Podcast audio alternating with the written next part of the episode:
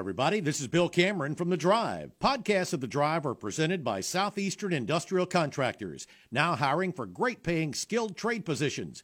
Call 334 209 6355 to learn more. Thanks for listening. Live from Auburn, the sports capital of Alabama, this is The Drive. The Drive with Bill Cameron and Dan Peck on ESPN 1067 and online at ESPNAU.com and on Fox Sports Central Alabama at 98.3 FM in Birmingham and Sylacauga. To be a part of The Drive, call 334 321 1390, toll free at 888 382 7502, or email The Drive at ESPNAU.com. Hello, everybody. Welcome in. It is the Friday edition of The Drive. A big weekend, a lot going on. And uh, we'd love for you to join in as we uh, preview and uh, take a look at the upcoming weekend here on the Friday Drive. It's Bill, Dan, and Drew, the regular crew, here in the Wow Business Studio. That's right. You can get the speed you need with Wow for Business. Visit wowforbusiness.com to find out more. Our number one of the drive brought to you by our friends at Kia of Auburn on South College and KiaofAuburn.com.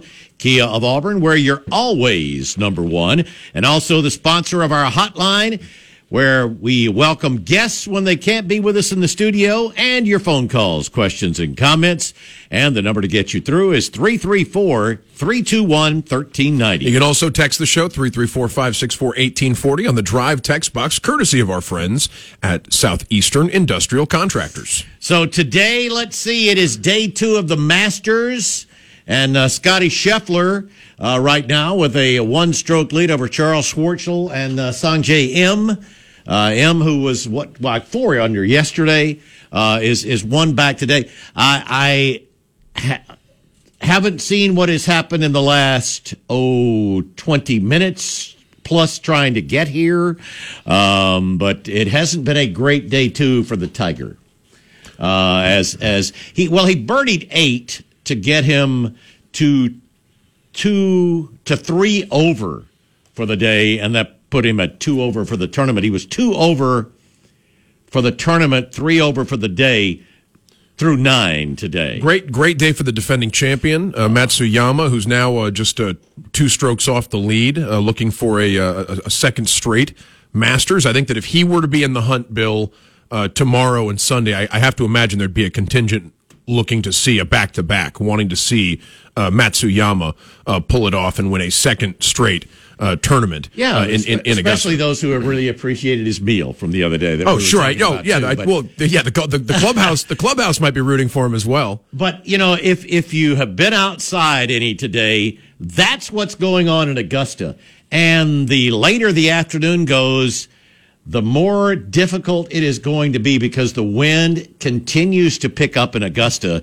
So it's going to affect it's going to affect the flight of the golf ball an awful lot. One of the golfers I liked uh, earlier in the week, who is not, uh, you know, he's he's not at the top of the leaderboard, but he's in the clubhouse under par uh, for the uh, uh, for the first two days, and I, I wouldn't be surprised at all to see him make a move tomorrow. I'd say watch out for Collin Morikawa, a golfer who uh, started, you know, he he was uh, did not start the tournament. Uh, very well, but he's uh, he played well down the stretch and is now uh, just a, a one under uh, into the uh, into the clubhouse. Watch out for uh, Morikawa, one of the one of the young stars of golf, to to maybe make a push tomorrow. Now, your top 50, including ties, make the cut. So, I mean, things look things look pretty safe for for um, you know for for Tiger especially. Yeah, Tiger is still two over. I liked, uh, uh, through eleven. I like Tony Finau uh, going into the tournament too. He's at even par, uh, so he'll he'll uh, he'll still be there uh, tomorrow. It looks like. So uh, Patrick Cantlay did not have a uh, he, he had a tough he had a tough day today, and he's well, think- nobody's running away. I mean, nobody That's right. nobody's Oh, I think if you're- ridiculous scores here. I think if you're under par, uh, Yes. for, after after two rounds of this thing, uh, you've you've got a great shot. You know, if you can play well tomorrow, Well, they're uh, they're only fifteen exactly under par. I mean, so so if you're if you're in that list, I mean, you feel like maybe maybe your name isn't. Uh, maybe you're not Scheffler, or maybe you're not one stroke away from Scheffler, uh, but you can still make that up uh, pretty uh, not not easily, uh, but pretty quickly uh, with a uh, with a couple of uh, of solid holes. So I would say, yeah, we're in the we're we're not like you said, we're not having anyone run away with this thing, and some familiar names uh, could be in the hunt uh, tomorrow and Sunday, which is exactly what CBS wants and uh, and exactly what golf fans want. So yeah, look, looking ahead, uh, look, looking forward uh, to uh, to two uh, really uh, uh, really exciting days in Augusta. Yeah, so uh, so we'll keep you updated on round two of the Masters.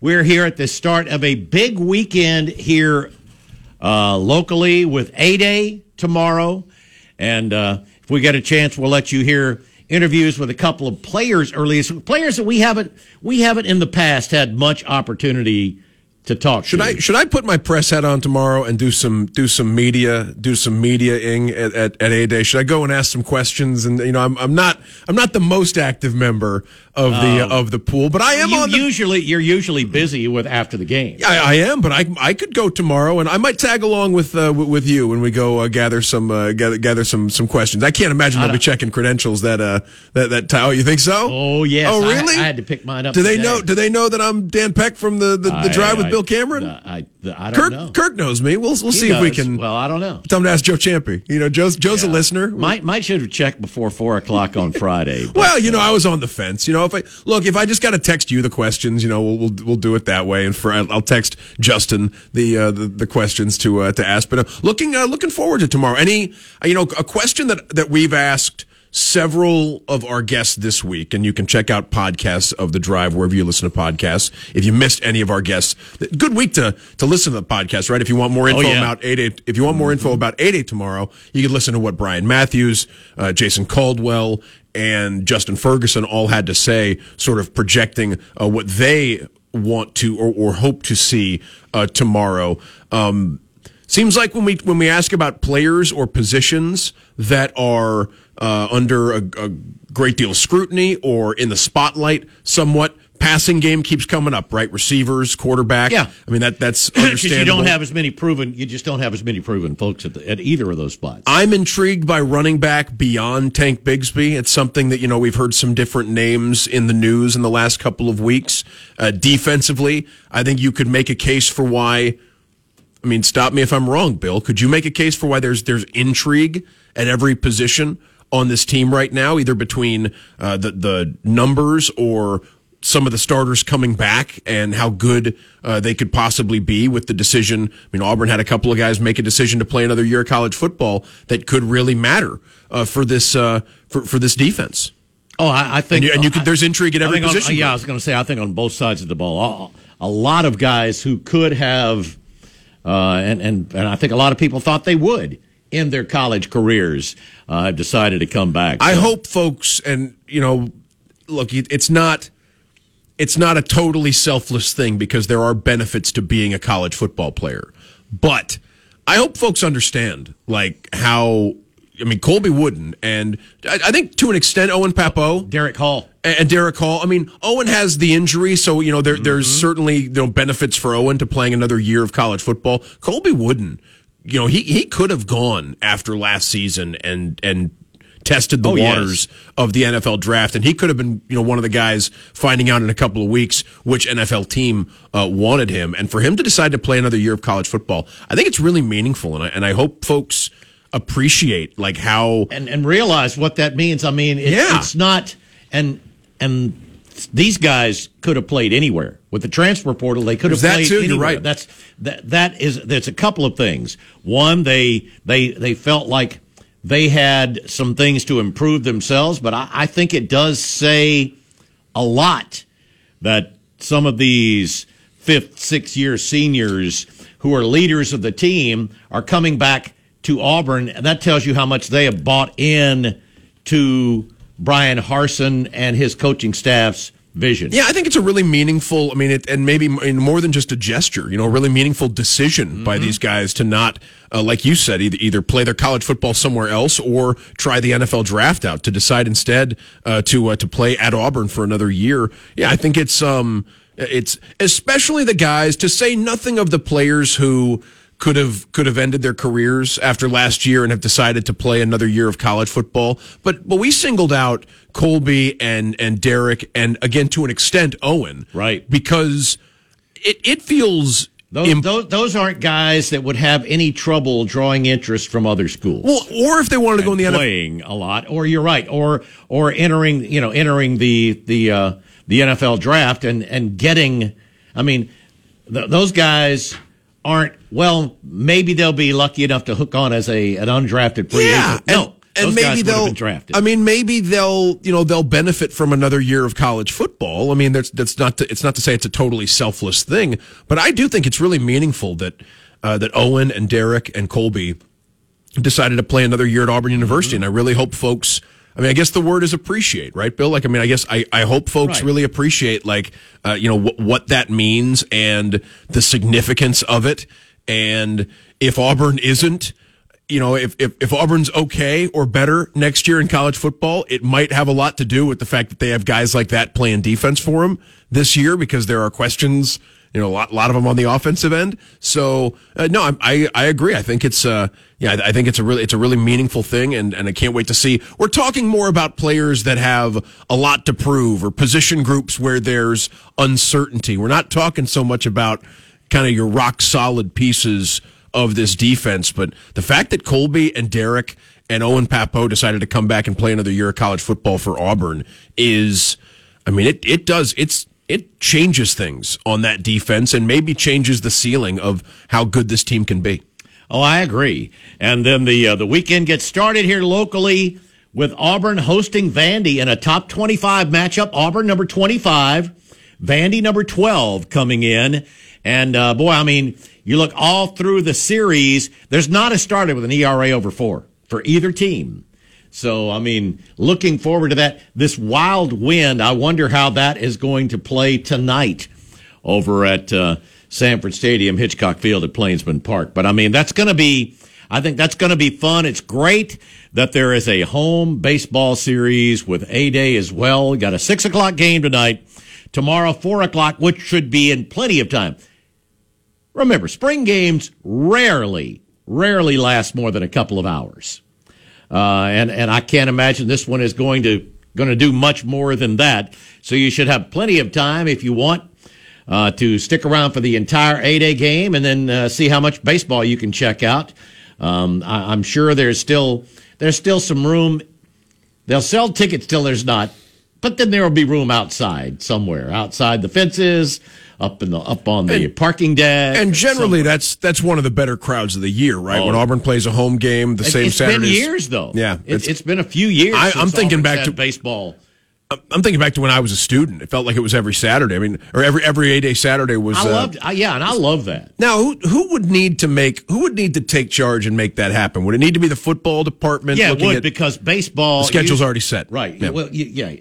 Um, the, ba- the the baseball schedule's set by the, the time baseball schedule is set before the A day date is set. Exactly. So you'd need to, if you wanted to set it on a on a Saturday with a home game, you would need to find a base. You'd need to check, you know, check cross reference it with the baseball schedule. It felt like Bill maybe, and again, not to not to lay the blame on anybody. No, I but felt like, Auburn. Auburn felt they, they wanted it to be exclusive. Just A yeah, maybe what maybe it was like. a maybe it was a concentrated decision because it felt like during the Tuberville years, Mm-hmm. every year, you know, it just so happened that that baseball uh, played a home game on the same Saturday as as a day. But yeah, I hope folks get the opportunity to go not just to the game tomorrow, but also if they want to stick around and check out the baseball team uh, for the first time this year, or uh, go to a, a baseball game as they usually do. It's a great time to uh, to do it. It sounds like, as you said, the weather may weather may be cooperating. Oh yes, the weather's going to be. Uh, it's it's going to be sunny. It's going to be cool and breezy, but there's no chance of rain. I mean, very very small chance of rain for the entire weekend. Sunday looks like it's going to warm back up and be and be even nicer. But uh, yeah, looks like a, a good weekend for baseball. Speaking of baseball, we'll let you hear Butch Thompson his preview uh, of the Auburn Vandy series. Uh, again. Your calls come first, though. We'd love for you to join in. 334 321 1390. We'll get to our first break just underway here on the Friday edition of The Drive. Let's get back to the drive. The Drive with Bill Cameron and Dan Peck on ESPN 1067 and online at ESPNAU.com and on Fox Sports Central Alabama at 98.3 FM in Birmingham and Sylacauga. To be a part of The Drive, call 334 321 1390. Toll free at 888 382 7502 or email The Drive at ESPNAU.com. Welcome back into the drive here on this Friday afternoon. Bill and Dan here in the Wow Business Studio. Drew at the controls. Um, yes, as I said, I mean, a, a, big weekend. Auburn softball on the road at number 10, Arkansas. So, I mean, uh, um, a lot going on. But here, yes, the uh, you got the baseball, football doubleheader, if you will, tomorrow, and then baseball all weekend. So, uh, so yes, looking looking forward to that. We'd love for you to join in.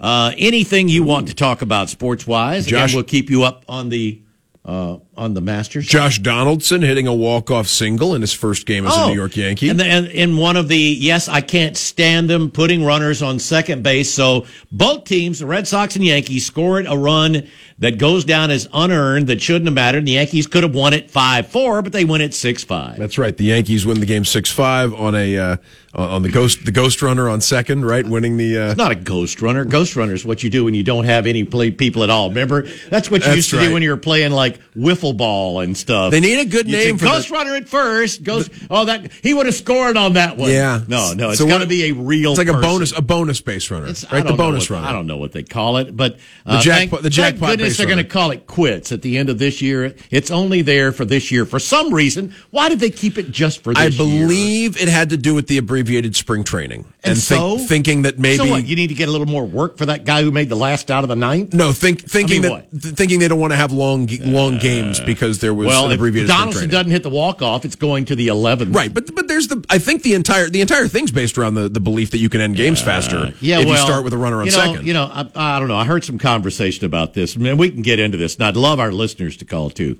Baseball is not a game about time. It shouldn't be. Uh, I mean, baseball is the only untimed sport. Well, tennis isn't. isn't but timed. but. I mean, I, no, I really look. We're we're I mean, you know we're we're not going to argue about this. I'm I'm right there with no, you. No, I mean, well, what what I wonder is, do I I, I the TV networks? I heard, yeah, I I heard Doug and and somebody talking about this. The difference he was saying golf untimed. The other person said, well, golf is on time," but the thing is, golf tournaments you have multiple people playing, and when you're watching, it doesn't seem like it's slow because as soon as somebody hits the ball and while they're walking, you're seeing somebody else hit the ball. In baseball, I guess the only way you could do this where it would seem the same in baseball is if you had like the red zone and baseball's got their their version of that. I think baseball where you're always seeing the action. People complain that there's not action all there's not action all the time in golf, but you're seeing multiple players because if you go to a tournament and you're standing in the gallery on one hole, there's not a whole lot of action while you're there for hours and hours. I think it do, it can seem slow if you don't know what you're watching, right? Like if you don't if you can't appreciate, you know, the whether it's the the performance of the pitcher on the mound or uh, you know what, what's going like that's that to me is where I, I mean I also don't worry about. Sometimes pitchers can take a very long time between pitches. Hey, I'm and I'm, I'm, I'm all for putting clocks on okay, pitchers yeah. and keeping batters in the box. But as far I'm as all for that, but as far as shortening the game in ways no, no, no. where you t- no, the I, only I, way the only way you're going to shorten the time of a of, of, baseball is to shorten the number of innings. Exactly. Don't do that. No, no, that'd be like okay, we're going to start playing three quarters, but it seems four now. It seems like the desire is, and again, not to speak for well, they like want the, they want it fast paced. Well, they, well, they, well, not just not just fast paced, but I think they also want it over in a shorter period of time to where then you can maybe put a second one on TV or you can get to something else like Oh yeah, like like like football gets over shorter. Now football's it, getting longer and longer too. Yeah. Are people complaining about that? There have been well, there have been some steps, but there have been steps to try to shorten the length of football games too, right? I mean, you saw yeah, they've, since they've, they got to four hours. They've yeah, they finally. But I mean, they used yeah. to be three hours, like the they, Oscars. They got up close to four, like the, and now they're back to three and a half. Baseball is in that three and a half range. It used to be three. You know, I guess what you could do is say, okay, uh, if you want it, you, if you want it short like it was back in the back in way way back, okay, no relievers. Pitchers gotta you gotta finish unless unless you're unless you're going on the injured list. So you just know you know what it just becomes a battle. That's what they did. I becomes, mean, you know, it, becomes, it used to be uh, sort of a badge of honor. It was like an embarrassment if you didn't complete a game. It becomes a battle of attrition, like the team that when the pitcher can't go anymore, yeah, like that team right. that team loses. that team loses. I don't know if they're going to go that No, far, but I- I, I don't I'm, think they I'm will. thr- you know what? First weekend of a full slate of Major League Baseball games. Can't wait. Probably going to do at the, at the very least some listening to a couple of the uh, great local teams they have all over the country uh, who uh, who are calling these uh, Oh, yeah. these games. Uecker, who's, who's better? Who's, who's better than uh, than, than than Uecker up in? Uh, and he's I back. think- there was a question as to whether he was going to be back. I'm a big year. Charlie Steiner fan. Uh, the guy doing a, uh great job in L.A. Who used to be on the uh, used to be on Sports Center. Right. Uh, people remember back in the day. Um, by the way, Joe Davis. Uh, did you see the news about? Oh yeah, uh, he's he's moving on up Joe Joe Davis, former voice of the Montgomery Biscuits. Uh, you know now uh, because because uh, Joe Buck's gone to ESPN. Buck and Aikman going. To, we Yeah. haven't talked about any of the shakeups No, we there, but I mean, th- this is some some probably the most significant broadcasting changes we're seeing in uh, football or in network TV in quite some time. Joe Buck leaving Fox after Mm-hmm. near, nearly 30 years. Uh, he's going to go do Monday Night Football with Troy Aikman. Uh, Brian Griese's got like a position coach job somewhere now. He I left. mean, baseball he left just Monday to bring Brockmeyer back as as a as a play by We'll see. Hank, you know, Hank Azaria. hey, he's already a Fox guy with The Yeah. Simpsons. I Yeah, mean, he just have to. You know, it, it's just another office down from from wherever he records. Uh, That, that that would that would uh, give you some different you, demographics. you know, Harry Shearer's got some play-by-play experience too. He did, uh, you know, he's done a couple movies as a play-by-play guy. Does a, Yeah. a great Vin Scully impression. Yeah, just hire the Simpsons guys to take over as the as the play-by-play team for. Uh, no, but it's gonna be it's gonna be Joe Davis uh, taking. Uh, I believe it's gonna be Joe Davis and John Smoltz on the World Right, the Series, main Fox, the, yeah. the, ma- the main Fox team, and uh, Right. I, I think he's gonna also have a, a primary role in uh, in football broadcasting. Uh, for uh, for Fox as well, so yeah, great great news for uh, for a guy who uh, who got started uh, down in uh, down in Montgomery. Ab- absolutely Very cool. uh, tough opener for the Braves yesterday. Uh, Watch as- out for the Reds, right? uh, I don't know about that, but um, 161 left. That's right. That, that's that's the thing. You have to tamp tamp it down a little bit for uh, for folks that aren't familiar with baseball and go, oh, what a tough loss. Like, yeah, I don't think they'll go 0 and 162. I don't think the Reds will go 162 and 0. But um, but yeah, it's all. Did you see that the status? Five of the last six uh, world champs have lost their season opener Is that right? year. So it's not unusual. Of course, how many how many defending how many back to back champs have we had too? Yeah, that's good. Yeah. I mean, it's been been a while since. Uh, So I mean, it's on one hand, title. it's not that bad. On the other hand, it's like, well, but that hasn't turned the, into them. are the title Yankees the last team to defend their championship in the World Series? Would it be back Wow, in the way back. back back in the yeah? I mean the the like the turn of the century Yankees, man? like if that if, if that's the case, that because the Red Sox have won several, but I don't think they've won back to back in any Mm-hmm. of those in any of those years. And I feel like we've had maybe did the Astros repeat as No. World Series champions? I'm getting yeah shaking their head there. The Dodgers only won once, and it felt like the Dodgers kept losing to different teams in the uh, in, in the World Series during that run. So I would think the last baseball team to defend their championship would be the uh, the the New York Yankees of the early 2000s, like the 99 2000 Yankees, but and that was part of a, a three-peat actually. But that, I mean, the uh, the Royals. How Oh, about is- the Royals? is that right? Fourteen and fifteen. I t- you know what I totally forgot that. I mean, I mean, yeah, the Royals. Did no, no, win. no, no. Wait, no. The Royals lost in fourteen. They lost to Yeah. the Giants in fourteen. Yeah. So no, And the Giants won three, but none of those were back to back because those were all the in even- Giants won every other year. Yeah, the? Giants won in They had even that- right. even numbered years after Barry Bonds retired. So yeah, that's a uh, uh, that, that's that's something we've had a lot of. di- So so the uh, so recent history suggests that the Braves have a tough road, but that doesn't really matter as far as I mean whether or not you can. Uh, you know, I mean that, that's that's that's not really stopping the Braves from uh, pulling off the uh, the repeat. They just have to find a way back to the World Series. You know, against uh, what, what is a, a pretty Yeah. wide pretty wide open National League right now. Yeah. So the last time it was, it was the Yankees in 98, 99, and two thousand. That's right, and nearly last time that anybody has repeated. and very nearly 2001. That's the Yep. date. That's that Yankees Diamondback series that comes down Randy to the uh, Johnson, Curt Schilling, comes down to the final- yeah. Gonzalez, Mar- Yeah. Mariano Rivera against Gonzalez Yeah. there in the, the very end of the game. uh, former South Alabama. He was a South Alabama Jaguar. Did you know that? Luis Gonzalez. Yeah, absolutely. That's right. Played. He played at Stanky Field back Yes, in the uh, back in the Yes, day. Very, very cool.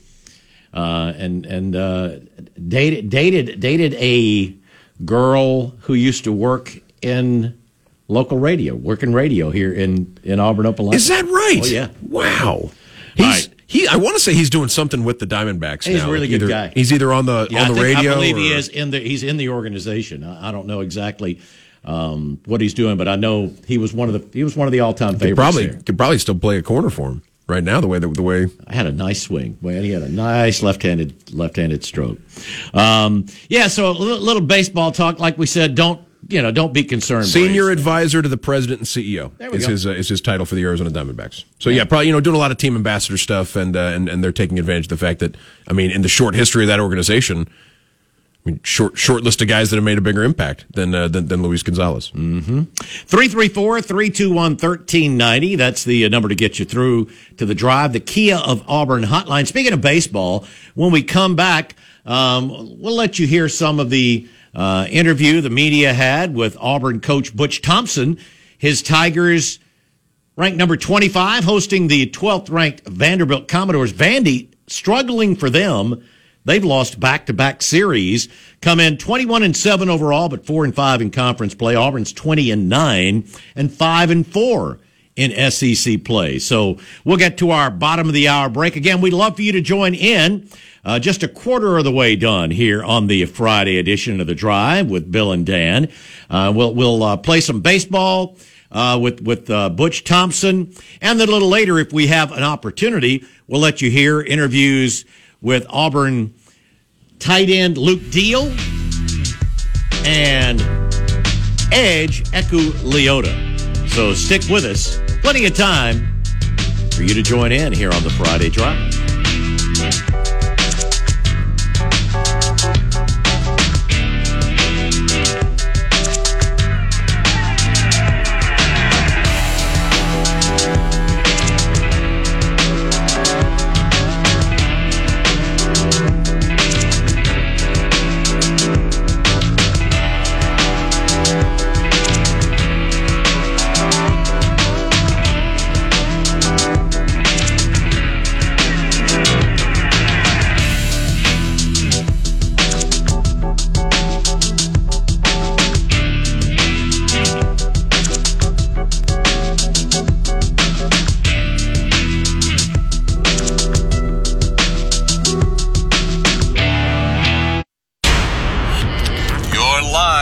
On The Drive.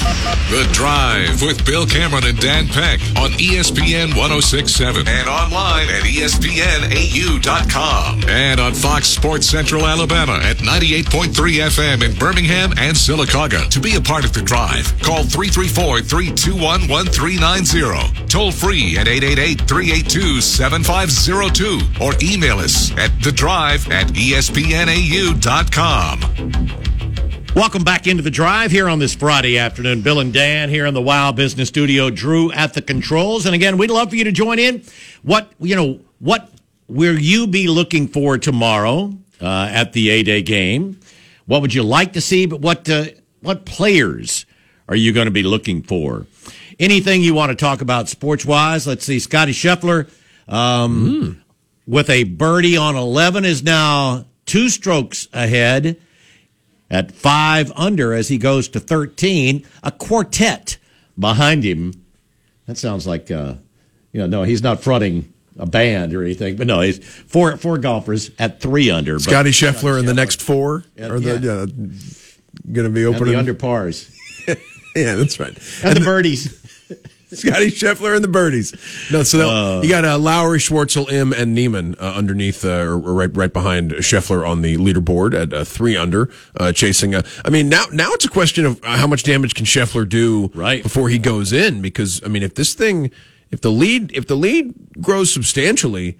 I mean, you you start to limit the number of people you think can really make a comeback, barring a Scotty Scheffler collapse. And I mean, he's play, playing really, really well right now. We're down to uh, just 13 golfers under par uh, as well. While Scheffler is playing really well in this wind, it is causing problems for the golfers who are, who are still out there. All right. Uh, as we mentioned earlier this week, Butch Thompson spending a few minutes with the media as the Tigers get ready to host the Vanderbilt Commodores tonight over at uh, Samford Stadium, Hitchcock Field at Plainsman Park. And we thought we'd let you listen to some of those comments.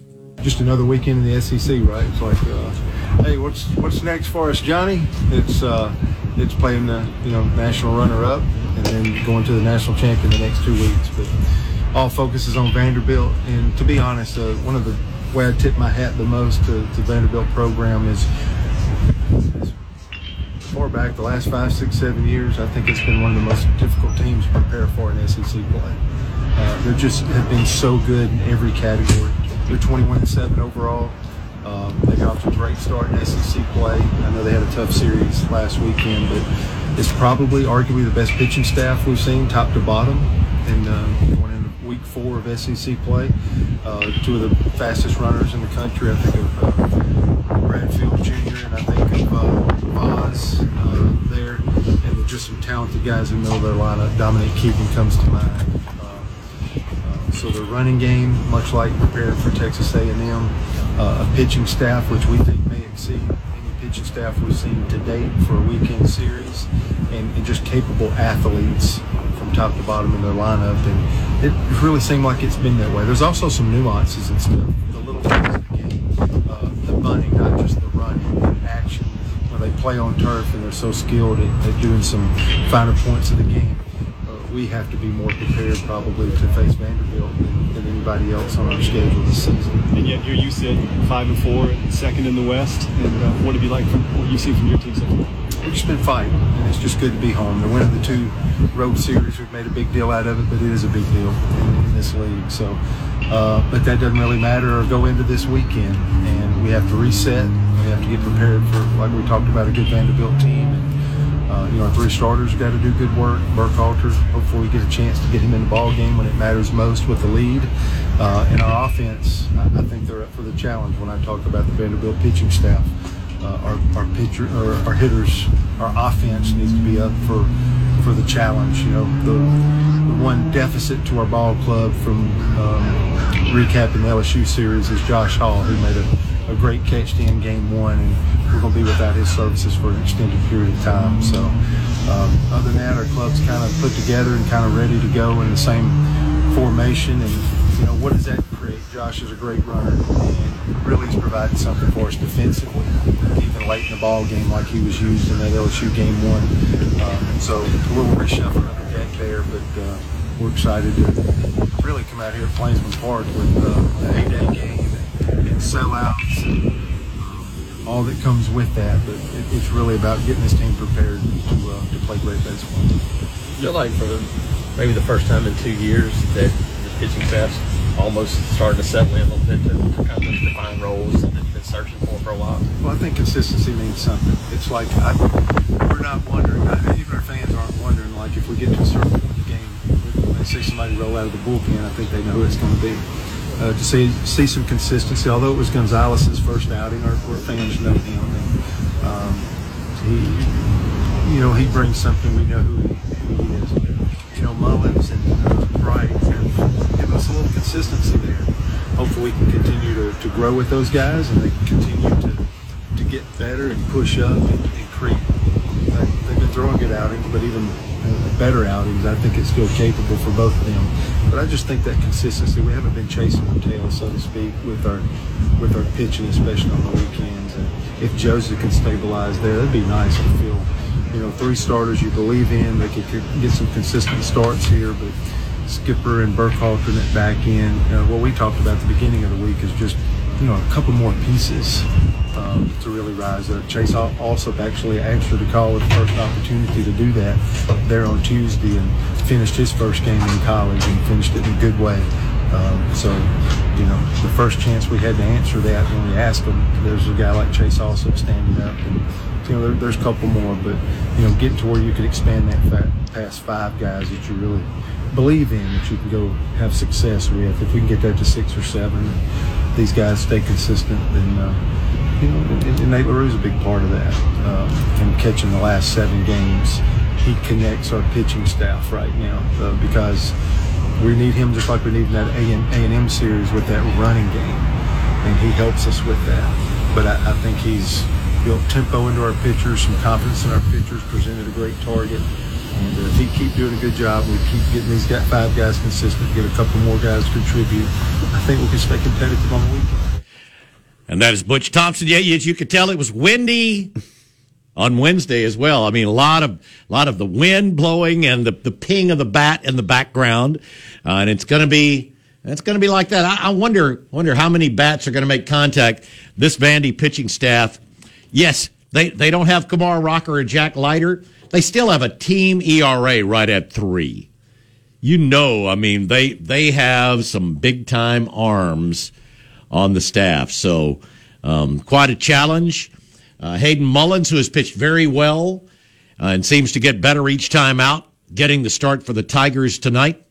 So uh, I would think on a chilly, windy night, pitchers are going to pitchers you would normally think would have the advantage. How's Vanderbilt hit the ball of late? Uh, I believe I know they lost. I mean, they, they lost the series to Tennessee. their their team their team batting average. Let me I'll, I'll pull up the stats. I mean, their team batting average is um, they're in the t- they're in the top three or four in the SEC in batting. It's early in the season for anybody to feel real pressure. Uh, you know, as, as far as you know, trying to do anything more than just win the game in front of them or the series in front of them. You have to imagine for Vanderbilt after after getting beaten as soundly as they were beaten last weekend at home by Tennessee. That's not a Vanderbilt program that experiences that very often of late, Bill. I mean, so I, I, would think that you could get a very inspired performance from Vanderbilt this weekend. Auburn's going to have a, a, a stiff challenge in front of them to uh, to stop this Vanderbilt team because this Vanderbilt team uh, does not want that losing streak to get much longer than it is right now.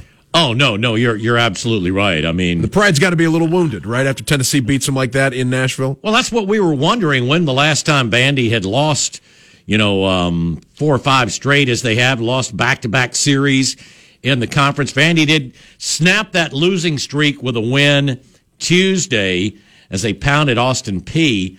Um, but uh, but but yeah, they they've lost.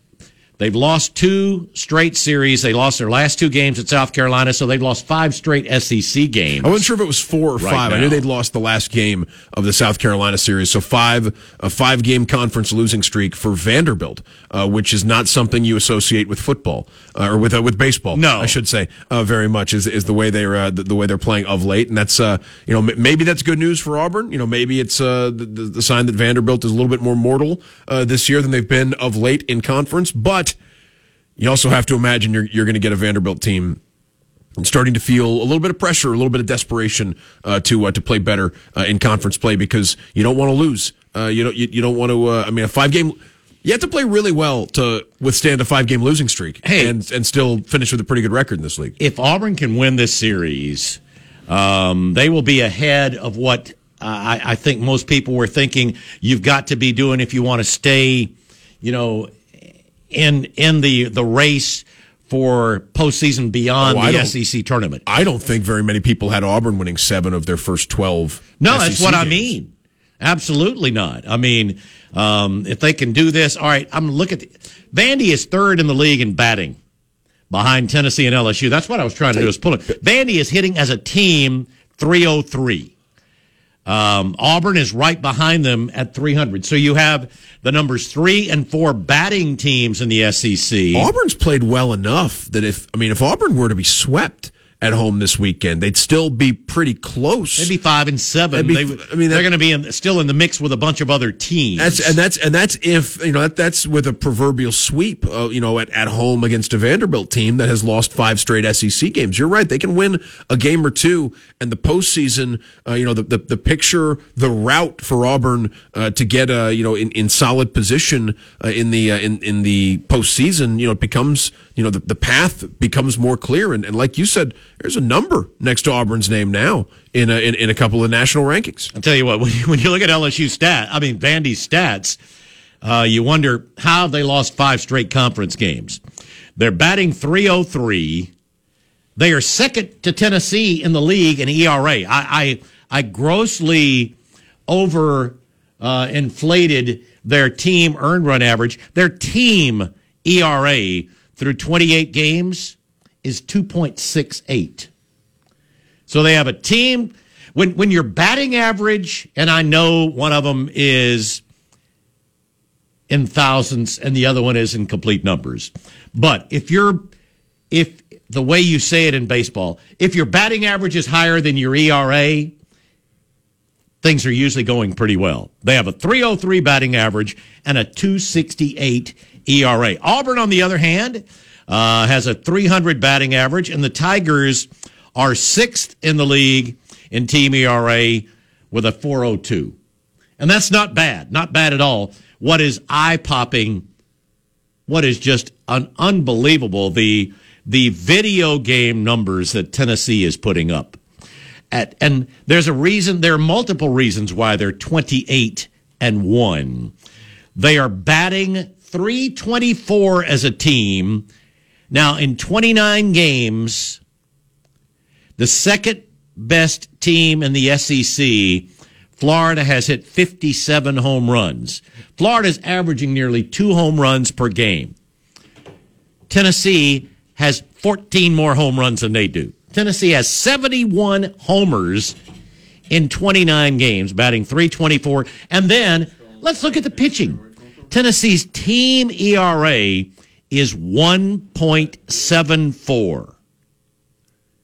Team ERA. Oh no! I mean they're they're, they're playing better baseball than anybody in the country. In the Look- country. look- looking looking back at Vanderbilt, so Vanderbilt's got a guy uh, in uh, in Carter uh, Carter Young.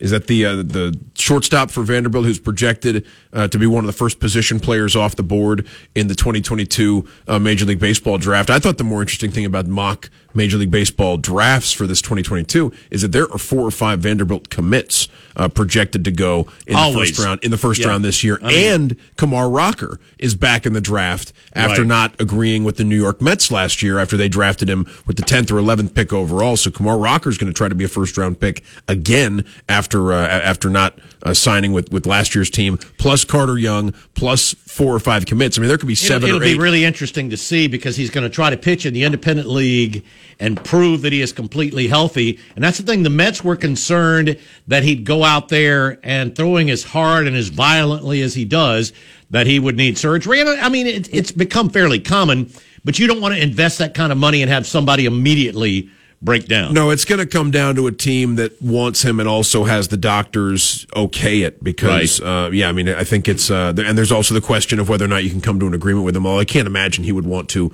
uh, you know, he, he would want to spend another year outside of baseball and, and not come to an No, agreement I- this year. And, and if you're, if he hangs around the bottom half of the first, of the first round, uh, there could be a pretty good team. Uh, drafting Kumar Rocker, and if a really good team were to get Kumar Rocker and and were to get the okay from the doctors, how far away from the major leagues is he? Especially after pitching a year in, in the independent leagues, oh, he'd, he, he'd probably be uh, maybe depending on how he does in spring, How quickly- next year, or a start or two in, in the minors. How quickly could he help your bullpen?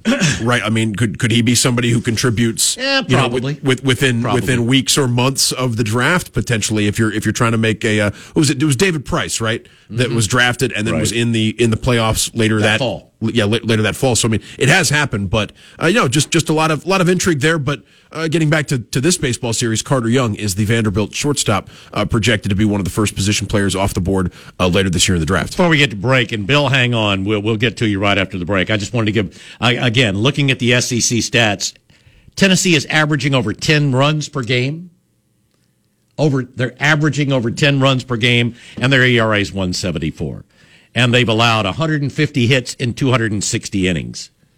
You're going to win a lot of ball games. They're- if you can catch it at all, if they ever hit it and you catch it, you're going to win just about a ball, and that's why they're 28 and one. I was going to say, and they're winning, and they're winning a lot of ball they games are. to start All this right, year. Let's get to our final break of hour number one. Hang on, Bill. You'll be up when we come back here on the Friday Drive. Drive continues. Continues. The drive with Bill Cameron and Dan Peck on ESPN 1067. Online at ESPNAU.com. And on Fox Sports Central Alabama at 98.3 FM in Birmingham and Sylacauga. To be a part of the drive, call 334 321 1390. Toll free at 888 382 7502 or email the drive at ESPNAU.com. Welcome back into the drive. Final segment of hour number one. Bill and Dan here in the Wow Business Studio. Let's get to the Kia of Auburn hotline. And Bill is up first. Hey, Bill. How you guys doing? I haven't called in in a while. I just want to call and see how you guys are doing and uh, uh, tell you I enjoyed the show. Well, it's good to I- I hear from you. you Yeah, we, we, wondered, You- we were wondering about you, as a matter of fact. Oh, I listen every day. Uh, but I, I'm usually on the way home, and when I get to the house, I'll just uh, put the show on. But since you two guys are the smartest two guys in town, I need I listen every day, so maybe I'll wise up myself.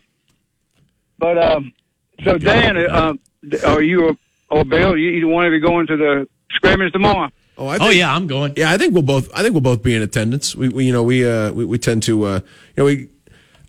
I, I think you- get so you, you don't get that many opportunities to watch the team. Uh, you know, if you if you're in town or if it's not too much of a hassle. You know, I, I've I've always thought the a day uh, a day weekend's a lot of fun and, and getting to see. I mean, you don't want to go too crazy with the analysis. You know, as far as you know, on the limited glimpse you see of the team tomorrow, but at the same time, it is you know it's better than you know you get Better a better feel for than for the you get a better feel for it when you're there than you do sometimes watching it on TV. And there are you def- can watch other things than what the camera's showing too. There, there are definitely players, Bill, that you've seen. I'm, I'm now talking to, to co-host Bill or to host Bill, not not to caller Bill. Uh, Bill, that there there are definitely players you've noticed for maybe the first time at a day that ended up having pretty Yeah. Mm-hmm. pretty good careers. So it can happen. A guy can, you know, a, a guy can, uh, uh, you know, put himself on the radar for a lot of people with a strong performance tomorrow, and maybe that's going to happen.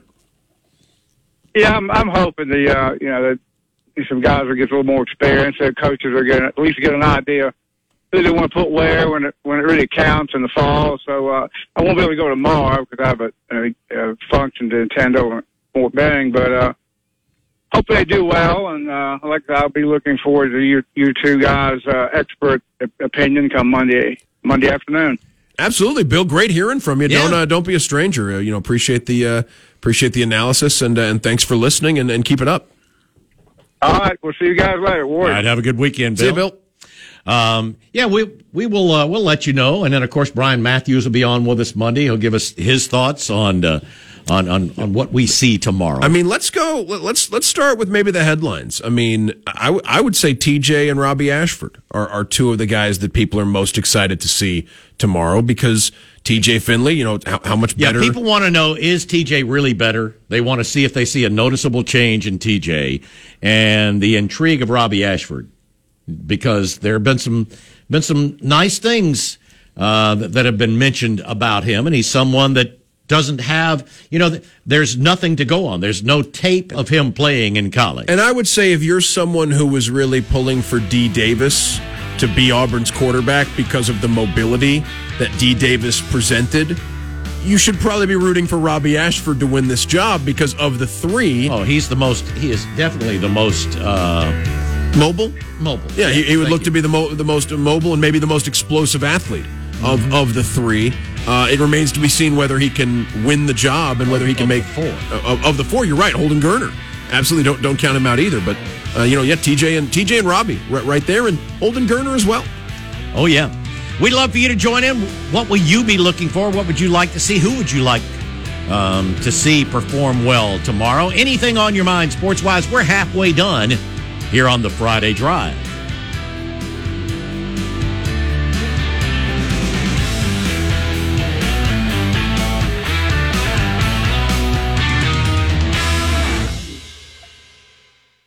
W294AR Auburn, WGCC HD3 Waverly, Auburn Opelika's sports leader, ESPN 1067, a broadcast service of Auburn Network Incorporated.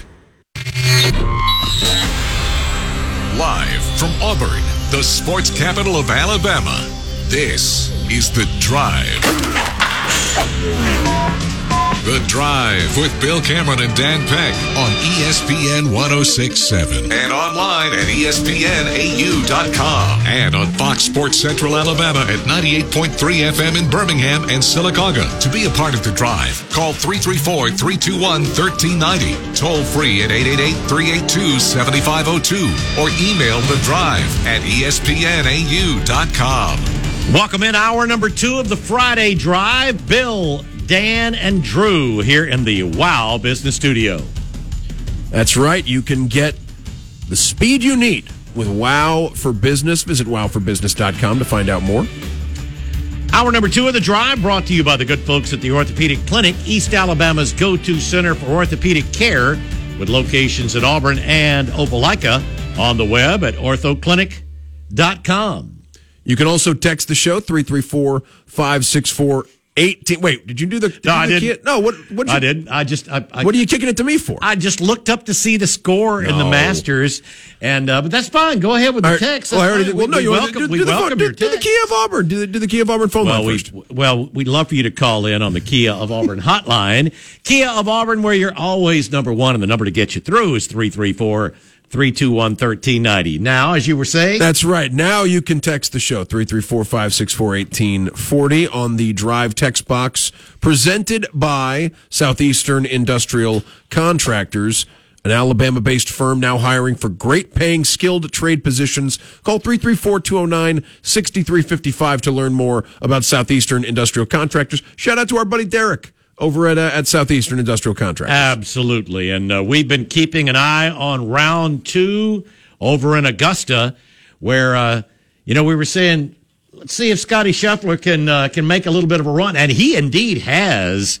Uh, what a second round thus far. He is now three under on the day, six under through 13, and a, a, uh three stroke lead over a group of players. That's right. I mean, this is a guy who, I mean, you don't want to, you, you need to be careful about proclaiming the lead insurmountable. Oh no, I'm like not that. saying that at all. I'm just saying he's having a very good round too. It looked like it was going to be very tightly bunched up at the end of two rounds, but it seems like maybe Scheffler can distance himself a little bit from the pack. He's got a couple more holes to grow uh, the uh, the lead, which is already three strokes over Lowry, Schwartzel, Im, and Niemann, among others. So yeah, looking uh, you know interested to see what Scheffler can do the rest of the round. Still feels like we could have a very compelling uh, 18 holes of golf on Saturday, moving day, uh, before we uh, before we get Masters Sunday. Even if Scheffler's got a big lead on Sunday, right? I think there's going to be a lot of folks waiting to see, you know, can he hold on? Can he fight off the uh,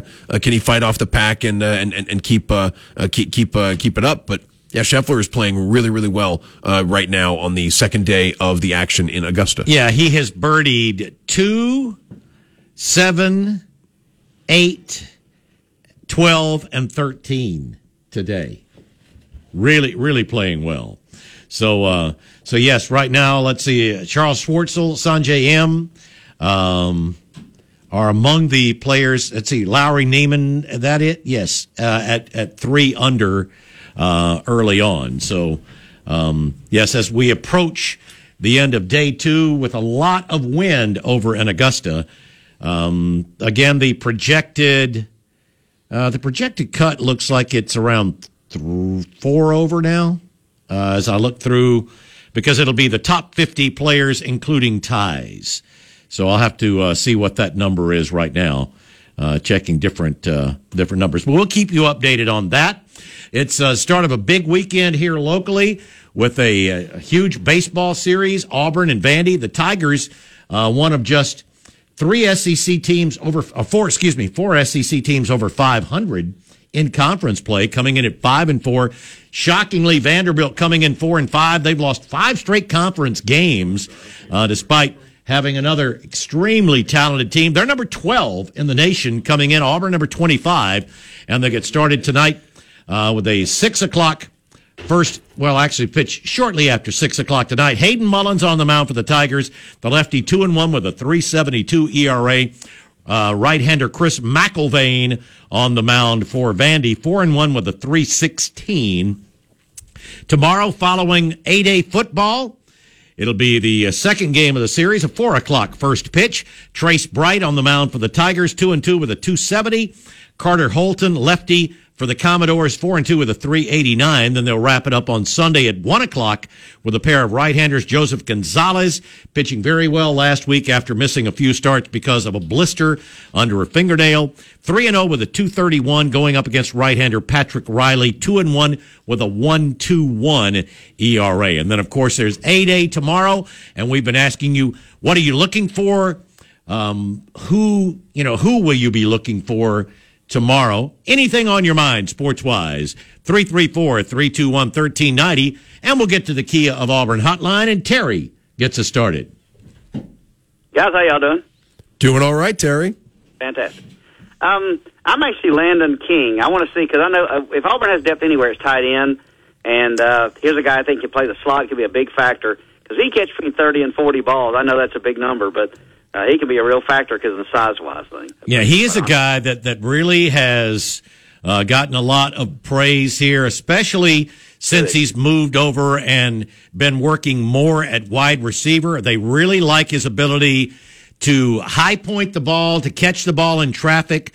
Um, you know, the, uh, the, the, the talk was the other day, I didn't get to see this. I don't know that it was any, in any period. I'm, as a matter of fact, I know it wasn't in a period where the media was watching, but a couple of players have talked about him being able to, uh, adjust in midair to a pass from Robbie Ashford and make a spectacular catch at the back of the end zone that, um, that, that the, everybody said was, was a highlight type catch. On a team looking for weapons in the passing game, too. I mean, it seems like Landen King can make a case. I mean, if this team had three receivers you felt great about, you know, and, and you were sort of wondering who else is going to play a complementary role in the passing offense, then, you know, it might be harder to imagine Landen King breaking through and, and, and making a big impact. But with things as wide open as they appear to be, I mean, Landen King is as good. I mean, he, he's if if you're trying to find someone who could catch a lot of passes for Auburn this year, I mean Landen King's as good a as good a candidate as any.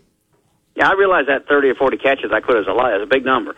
But uh, if they throw the ball successfully, he's, he's got to be a main weapon. And guys, I know it's worth nothing, but my prediction: this is where Robbie Ashford catches T.J. Finley and passes him for that number two job. Well, um, I'd be surprised if, if anybody lets on, even if that's the case. Right, um, I agree. Hey yeah. Terry, I, I, had somebody I had somebody ask me about a previous call you made where you, you suggested T.J. Finley might switch positions. What other position do you think T.J. Finley could play? Uh, I think he's physically gifted to play any position he wanted to, but I think uh, the big receiver, kind of like kind of we're speaking of Landen King. But uh, don't don't think that. I think he wants to be a quarterback. I think he was a great quarterback in high school because you know he's just bigger and stronger than everybody else. Yeah, so, I mean, I I, I think that I'm, I'm receiver or tight end. I agree with uh, you know I, I don't really see T.J. Finley playing anything but quarterback, but I I agree with Bill about uh, I, I would even if Robbie Ashford plays well, I don't know if we're eliminating anybody from the quarterback competition right now. I, certainly, you know, maybe maybe they'll want to get it down to three instead of four. But Holden Geriner also looks like he could be the odd man out if they were to cut from three to if they were if they were to uh, start focusing on three quarterbacks as the uh, primary option in 2022 rather than four. Because as a true freshman, you know Holden has the you know the largest learning curve presumably of the uh, of the quarterbacks. Uh, but no, I, I don't think people should rule Robbie Ashford out. I mean, th- this is a guy who uh, has a you know he brings a different skill set than TJ or Zach Calzada. We haven't seen him play very much college football, and you know if it's a blank slate, if it's a wide open competition, uh, I, I, can see why they would want to give uh, Robbie Ashford a really good look. And you know he's of the players making their debuts tomorrow in Auburn uniform.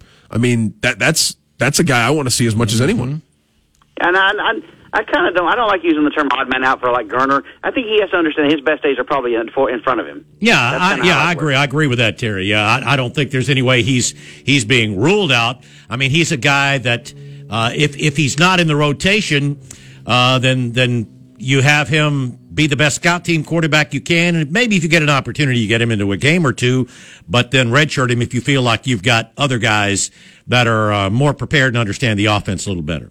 Right, and he's your plan for 2023 or 4. Mm-hmm. Yeah, I agree. And that, that's the way I've always kind of worded it. Now, Finley, like I said, I wish the kid, could great kid, great kid, great, lead, great leader. But I just got a feeling that T.J. Finley's best days are behind him, and when the lights go on, he just kind of folds, and and he just no matter how much progress he's made, he's going to revert back to you know being the same old T.J. Finley throwing the ball high or wide or whatever. And I look, I'm not saying he's a bad kid; he's a great kid, but that's just my personal observation because you know why? That's all I've witnessed. Well, pretty much what you what you've seen since he's gotten uh, significant playing time at Auburn. I I understand that feeling. Uh, that's why I think tomorrow is important for TJ. I think TJ. Uh, if he has a great day, that doesn't that doesn't yeah. mean he's locked down the starting quarterback job. But if he does go out and miss an awful lot of passes and has some open receivers and can't get them the ball, that's going to be that's going to be tougher for him to overcome. Yeah, I would say that I mean, it's it's fair to look at what TJ Finley has done in his first couple of years as a college football player and say this is all he will ever do. Um, at the same time, there's a long list of quarterbacks who didn't play particularly well their first couple years in their, their first taste of the action and emerged through experience as better players down the line. And with TJ Finley, I mean, I think I think when you have when you're TJ Finley's size and you throw the ball as effortlessly as TJ Finley appears to throw the football, especially when he's playing well, you're going to get a lot of opportunities to fail, right, Bill? Like you're going to get True, and and the other thing that, that people I- aren't going to write you off like they I've- might I've write off a little a few guy. times. It's still a little different than some other guys that you might have thought or or that you know have struggled over their first year or two, where TJ hasn't been the man. He hasn't been the man and hasn't been the guy getting the most true. work leading up to his opportunities. And this time he's getting more work than anybody else. So that's why I, I'm really interested to see how he looks tomorrow. And, and like I said, even if he looks great, that doesn't mean that he is the lock it down surefire starter, but I think it means something. Remind me to check in with our old pal Chris Todd at some point in the next couple of weeks about you know quarterback mentalities in this regard because I think it's important that TJ Finley has never been the number one quarterback for an off season or has never spent uh, a lot of time. In both seasons that we've seen TJ Finley play, there have been seasons where he's been thrown into the mix Oh, yeah. after a different quarterback was the was the primary option for most of the. Uh, uh, for, for most of, of the of the off season and and the season to that point, I think that you can absolutely expect maybe not a drastically different. We got somebody trying to get in, uh, Drew. There we go. We, we got a uh, uh, maybe not a drastically different uh, TJ Finley, uh, but I, I can absolutely think that you'd see a sharper and better TJ Finley. And maybe he doesn't need to be drastically better. Maybe he just needs to be a little bit better, and that can be enough to. I mean, you think about some of the passes he missed, right? In in the in, in big moments. A couple of them are close, right? It feels like maybe it's not a you know he's, Take a little off. yeah, exactly. Yeah. So maybe you know with with a season of polishing, um, you, you can see a much better TJ Finley than the one you've seen uh, to this point. I, I wouldn't rule that out. And if he can beat Zach Calzada and Robbie Ashford to win the job, I think that's a sign of progress too, because I those are agree. I agree. those are those are real competitors for this for this position. Appreciate the call, Terry. We need to get to our first break of hour number two. We'd love for you to join in. If we have an opportunity, we'll let you hear uh, some conversations with a couple of Auburn players getting ready for A Day and their thoughts on the team preparation, how things are going on their side of the ball when we come back here on the Friday Drive. Time to churn up some more yardage on the drive. The Drive with Bill Cameron and Dan Peck on ESPN 1067 and online at ESPNAU.com and on Fox Sports Central Alabama at 98.3 FM in Birmingham and Sylacauga. To be a part of The Drive, call 334-321-1390. Toll free at 888-382-7502 or email The Drive at ESPNAU.com.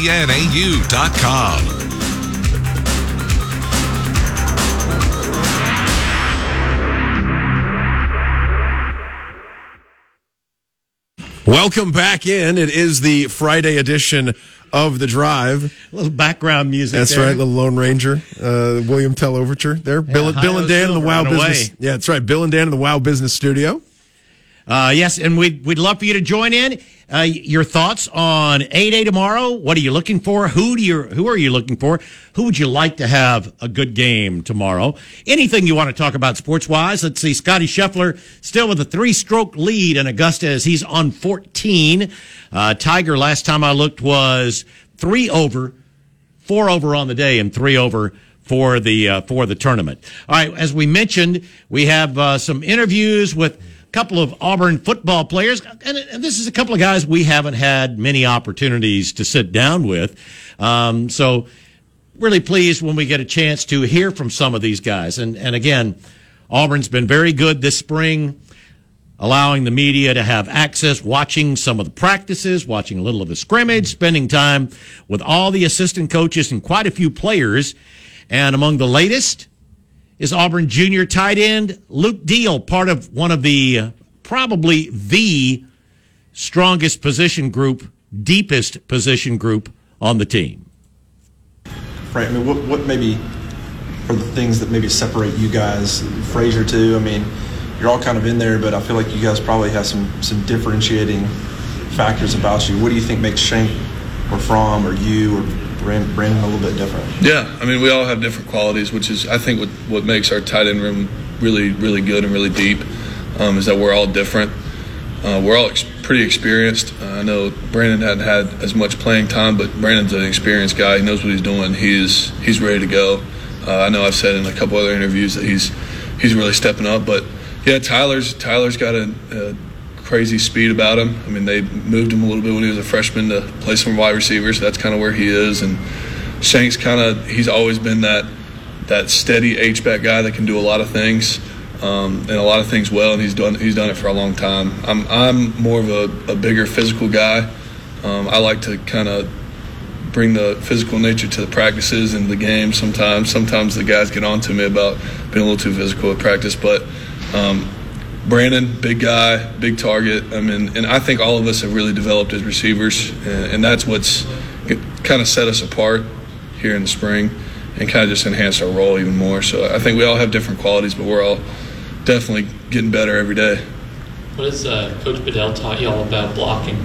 Oh man, he's. I mean, just it's basically just enhancing our fundamentals, uh, footwork, hands. If you don't have good feet and tight hands, and you're going to lose every time in this conference. So he's he he's been there. He's done that. Um, obviously, played at the highest level, and uh, he's got some fun ways to teach us some things. But he's he, he's a good guy, and, and, he's done a great job so far with that. Any example? What, what's it been like for you, just kind of developing more as a pass catching tight end? Yeah, I mean, I, I think in this league, you got to find uh, what it is that will just set you apart, and, and that's kind of what I have done in the off season. Uh, catching every day, using the jugs machines, get, grabbing a quarterback, catching as many balls as I can, um, trying to get faster every day. Um, that's what I just, I mean, that's what I focused on and, and it's just being a, a balanced tight end uh, in this multiple offense is, is kind of what I want what I want to be and what I, I, think what every tight end in our offense wants to be and we're all working toward that and it's been it's been good though. What have you seen from the quarterbacks specifically, you know, Robbie and, and, yeah. and Zach and Holden, all new guys? How's how's right. it been watching those guys? Well, it's been good to watch them compete. I mean, all of them are competing. Uh, I know I know Zach can't do as much right now. Um, he's more and more every day, which is good. Uh, they all can spin the ball. I can tell you that. I mean, they, they all can they all can throw it pretty well. TJ's still. I mean, he's been here, like you said. He's he's kind of done that. He's he's trying to lead the team a little bit, lead that quarterback room, kind of get everybody used to everything. And, and mostly, it's just mostly about commanding the offense at this point. Um, everybody playing at this level can throw the ball and, and can throw it well um, but how you can have a command, uh, like a hold over the offense and, and get everybody lined up and, and, just have that assertiveness, but also know what you got going on. So I, I think it, has been a great competition. It's going to continue to be throughout fall. How far has TJ come in that regard of just being a guy that, that you sort of look to? Even last year when he was backing up Bo, yeah, I feel like he, he you know Brian talked about his leadership qualities. I mean, how far has he come and just sort of commanding that that respect? Yeah, well, he he like you said last year. I mean, stepping in that's a that's a tough situation for him. Uh, the situation he wanted, obviously, coming here, but um, that's a tough situation for anybody just to step in and be that leader right away. Uh, but he's he's made strides, man. He's he's done a great job. Uh, I know a lot of the, those quarterbacks they they work with him. I know those receivers look up to him, uh, and and it's just it, it's really good to see how much he's changed in terms of just being a vocal leader uh, especially on the field, because that's what you need. You need somebody out there who can command the offense. He's done a great job of it. Coach Bedell was saying that uh, Brandon's taken a pretty good step forward this spring. What, what have you seen from him and just how far he's come since last year, too? Yeah, I mean, it's just the mental part of the game for him is just like crazy. Uh, he went from a guy who's kind of unsure and uneasy on some things in the offense to a very confident guy who's now working on his craft, like I said, is uh, working on hands, feet, uh, just little details, fundamentals that you need to really take the next step in this conference. Because, I mean, you got guys like Will Anderson and some of those guys coming off the edge. I mean, you, you, you better, better bring your A game. So um, he's working on that kind of stuff, and he's man, he's so much more confident. He's, he's playing really well though. Uh, how's the spring been with with a year in the system, kind of year under your belt at Auburn? How things been? It's been good. Um, the first year, I feel like really gave me confidence the, after the first season. So now um, this this spring has really been helping me build up um, some new tools um, in my tool belt in terms of pass rush and just learning the new system with Jeff Schmedding, with Coach Coach Schmedding. But um, I really enjoyed uh, having this spring here because I didn't have it last year. So, I mean, I'm, I feel like I'm making more connections with my teammates as well this offseason. So, Yeah, a little weight gain for you. For Yes, sir. I gained 10 pounds over this offseason. How, how much is how much has that helped you, and, and what does it bring to your game? To be Um, this helped me tons um, in terms of playing four eye, you know, um, holding my ground and stopping the run, and, and then just moving out to the edge, dropping some, um, rushing from the edge as well. So I, I really enjoyed, um, you know, getting this 10 pounds and um, bringing more force as well as to it. So. What have you seen this spring out of Dylan? He's like one of the few, Oh, yeah. few other scholarship Yeah. guys in that room right now. And just, I, I know there's a lot of pressure on him to kind of Yeah. develop. What have you seen from him? You know, he's, he's been coming along. Um, he, he uh, he's we're hoping to get more pounds on him over the summer, but he's he's really um, learning how to use his hands a lot better. Um, he's starting to learn the system a lot more, the playbook. You know, I've, I've been working with him a lot um, in the dorms. You know, just going through the playbook as well as just getting the terminology down for him. But once he gets the playbook down and just get more reps in, under his belt, like I feel like he's going to be a really, really good player. So. What do you like about him as a pass rusher? You see him in He's got a good first step. He's a little, little twitchy um, um, on his first step, so uh, it gives a lot of stress on the offensive tackles. He's stressing his upfield shoulders. So. But once he, you know, he gains more, more weight, I think he's going to be a really good player this year. So With the depth you guys have at, at the edge position, are you and Derick sort of preparing to play a lot of snaps uh, this fall? yeah, we are. Um, we, we know that as well. Um, that's why we're trying to help Dylan and um, Hayden Bryce come along, and then Tyler as well. The the I think walk on that came on, uh, he's helping bring more depth to to the room as well. So But, but you and Derick, uh, you feel like uh, this is going to be a big year for you. yeah, we we're trying to come up with a name because we know we're gonna be. Um, I don't know. I feel like we're gonna have a lot of sacks this year between me and Derick, so we're, we're trying to come up with a with a name for for us. So, but yeah. What do you sort of do to prepare for what could be some pretty high snap counts in the fall? Is, is there anything that, that you and him are able to sort of do specifically to work on that stamina? Yeah, I mean, just keep grinding. You know, we're we're taking more reps in the spring spring practice right now, and we know going in like there's going to be a lot of you know plays that. So we're just trying to get our body ready for for the season. What what what differences has it been for you guys as an edge position with Coach Schmedding? Anything that jumps out, or is it pretty similar to, to what you did last year? Um, it, it's the only difference would probably be um, the coaching change, Coach Rock. Um, but we already knew Coach Rock coming in. He's he had like we already built that relationship with him as well. So that that's really helped the edge room um, progress fast um, over over this um, off season and spring. But man, we love Coach Rock though, so it's, it's always fun going out there with him, learning learning from him and all his experience in the past uh, players that he's put in the league as well. So, but That's that's been a consistent message. Guys loving Coach Rock. What is it about him? he just brings a different type of energy to practice, and um, I don't know. It's just he's just fun. We like to mess around with Coach Rock every now and then, but you know when he's locked in, you know we, we know when to lock in as well. So but, yeah, we, we love Coach Rock. What's his style? Does he get on you? Is he more encouraging? Is he, does he ride you pretty hard? What's his? He, he has a little bit of everything.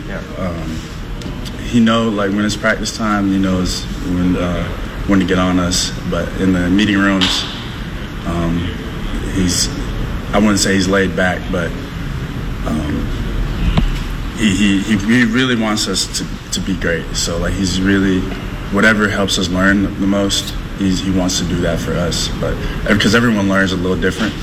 Um, so he, he he wants to acclimate to the learning style of each player. So, but yeah. How do you guys mess around with him? Uh, it's you know we joke around with him a lot. You know, give him a hard time about his height every now and then. You know, but uh, you know his Italian side as well. We give him a hard time, but you know we, we always give each other a hard time. So it's it's all fun and games in the meeting room. So. Eku Leota, they're following Luke Deal as uh, the media with an opportunity to talk to those guys. They like they like rock. There's no question about it. The, the players really like Rock Bellantoni. We're halfway done with the final hour. Love for you to join in 334 321 1390 as we uh, head into the final 30 minutes of the Friday Drive.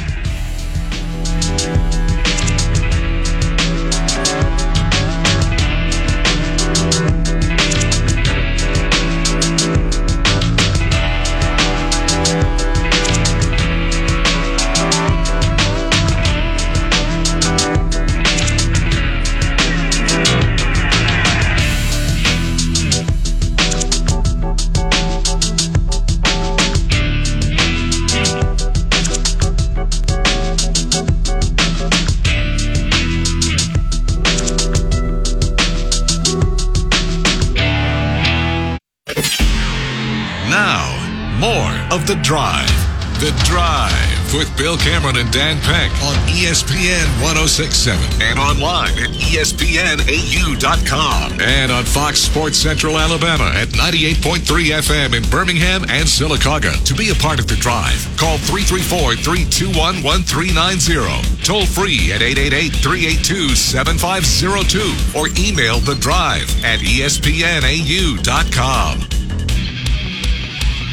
Welcome back into the drive. Final 25 minutes here on this Friday afternoon. Bill and Dan, Drew at the controls. And uh, again, Scottie Scheffler continuing, maintaining that three stroke lead in Augusta. Six under. Uh, let me uh, check and see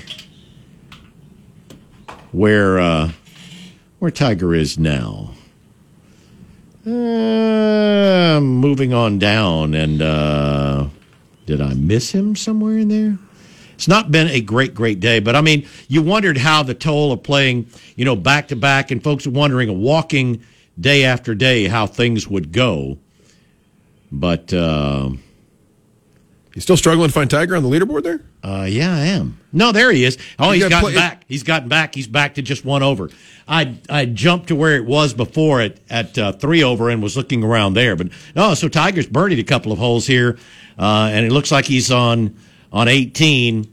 Two over for the day, one over for the tourney. So that's not bad at all, considering you only have um, eighteen players at even par or better. How about the list of guys between two over and even par right now? One over, you got Patrick Cantlay, Webb Simpson, Tiger Woods, Adam Scott, Tony Finau. Two over, uh, Rory Mackle, uh, Rory McIntyre. Uh, yeah, Rory McIntyre. You got a uh, Bubba Watson. Bubba Watson, Lee Westwood, uh, Sergio. Sergio Garcia, Jon Rahm.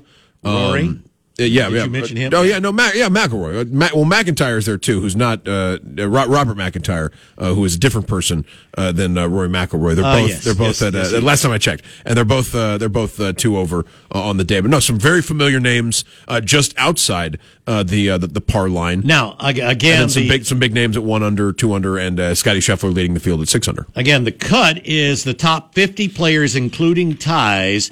So, guys just outside of that right now, the cut would be at plus four. Uh, Patrick Harrington is plus five. Jordan Spieth, who a lot of folks had as, as one of the favorites, Brooke, uh, Brooks Koepka as well. Uh, those are those are a couple of the guys that were uh, uh, high on, on lists Oh, of, yeah, of- they- of- they're- of they're- odds going in. They're probably not going to make the cut. Nope, looks like they both are. Uh, They're in at six over. Yep.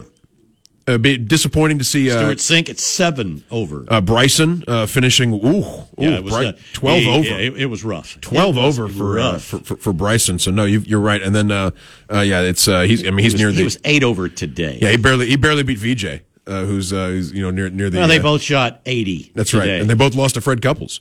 So it's, uh, I mean, it's, it's And Larry Mize. and Larry Mize. So uh, no, so it, it's uh, remains to be seen uh, how this thing uh, how this thing shakes out. But you could get a lot of star power, and and maybe uh, Scheffler's not going to be so far ahead of the rest of the pack on uh, Saturday and Sunday that there's still quite a bit of intrigue and the possibility of a lead change between now and then. A lot of good oh, golf. things will change a lot. I would still, you know- I, I, predict. Matsuyama sitting there just three back, you know, a guy who won Mm-hmm. the thing just last year. I'd be very careful. He played so well. He's played so well today. And he- he's he he is uh he's three under on Yeah, he's starting to get a little comfortable on this uh, on, the- on this uh, with this Augusta stuff uh, after the way he played last year. And now, uh, yeah, making a uh, making a push uh, to be uh, uh, just behind Scott Scheffler. Uh, you got a DJ uh, there at, at two under, and uh, Collin Morikawa at, at one under. A couple of names that I would watch as well as guys who could maybe make a move tomorrow, especially if the lead is within striking distance. Uh, a, a lot, as you would expect, a, a lot of afternoon games in Major League Baseball. I wonder, you know, the the schedule just sort of picked back up um, where it was going to be in week two. But I wonder if the game times changed because this this is unusual. If this was week two of the season, would you expect to see this many day games? I wouldn't. No, I mean, I, I, think maybe some day games got moved because it became opening weekend. Right. Although at the same time, if the weather's cooperating in some parts of the country, you know, if you can play a day game this early in the year without it being bitterly cold but, or. Yeah, I'm, I'm just, you know, surprised to see as many, but I, I'm sure it's because it is opening weekend. And, and I have to imagine that the fact that opening weekend was pushed to Masters Thursday maybe had something to do with not seeing the wall to wall baseball coverage on ESPN and ESPN two. well, were, normally- but there were only nine games on the schedule. right, but usually you have two or three of them on E ESPN on opening day. Oh, yeah, and- ESPN and MLB Network and ESPN carrying. and ESPN two. I Right. mean, usually there's a lot of nationally televised baseball, but with ESPN, uh, you know, uh, covering the Masters uh, I throughout they the day on Thursday. the Masters like nine to one or nine to two on ESPN. That's still, but that's still two two games. You know, probably of of. A, I mean, if they start one at noon or one at eleven central, that would that would prevent them from uh, from airing you know a pair of baseball games. And at that point, maybe they just wanted to go to their normal uh, their normal afternoon slate of of people arguing as the uh, you know instead of uh, instead of showing Right. a, a baseball game before Sports Center. Um, Braves looking to uh, uh, to even things up after dropping their season opener last night. we'll send Charlie Morton to the mound tonight, and we were looking at this matchup, and I am not familiar, and I'm usually fairly familiar with National League It's players. early in the season for someone to start a person that Bill's never heard of. Uh, Usually yeah. that's an August September thing when you That- when you get into true. Well, this guy came up in September and October last year for the Reds. But when the Reds are starting a guy who has, uh, I mean, he, he has what a couple of major league appearances. Reiver Sanmartin, That's right. a lefty, starting for the Reds tonight. Uh, that's that's how much the, the the Reds. I mean, we talked about it. The Reds had have been in sell mode. They added a couple of guys uh, offensively, but they have a very very young, inexperienced pitching staff. 25 year old native of Columbia, not South Carolina or Missouri, uh, different different Columbia. The- where the- uh, yes, the country. Yeah, that's right, Cartagena, uh, Colombia, where uh, where uh, Reiver Sanmartin uh, calls home. He will be the starting pitcher. I also was unaware of his existence before you told me about him, and he's I was just be. looking at projected starters for That's tonight. right. I went, who? He's starting for the uh, for for the Braves. I think a couple, you know, a couple of bats I like in that in that Reds lineup. You know, which which may you know make them, uh, you know, e- even if even if the win loss record, and You you, got- don't know what's going to happen. You know, you, you could see them uh, occasionally. You could see bursts where they give pitchers Well, trouble. they've got a few guys that can swing the bat, but you got to love Joey Votto. Did you watch any of the game? Yeah, oh, the night? mic'd up Joey Votto Yes, I know, I know, I know. Uh, Scott misses him. Uh, I missed him.